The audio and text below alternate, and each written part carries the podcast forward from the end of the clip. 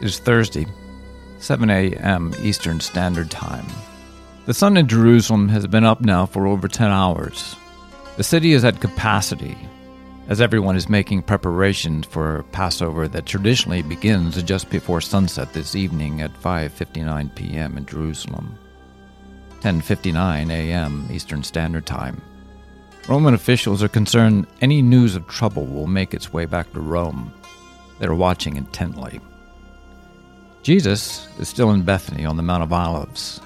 He issues the following instruction to his disciples as recorded in all three of the Synoptic Gospels Go into the city, and a man carrying a jar of water will meet you.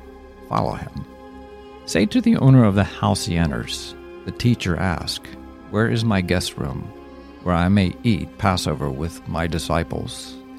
He will show you a large room upstairs, furnished and ready. Make preparations for us there. The disciples left and went into the city and found things just as Jesus had told them. So they prepared the Passover. In less than 24 hours, Jesus will be dead.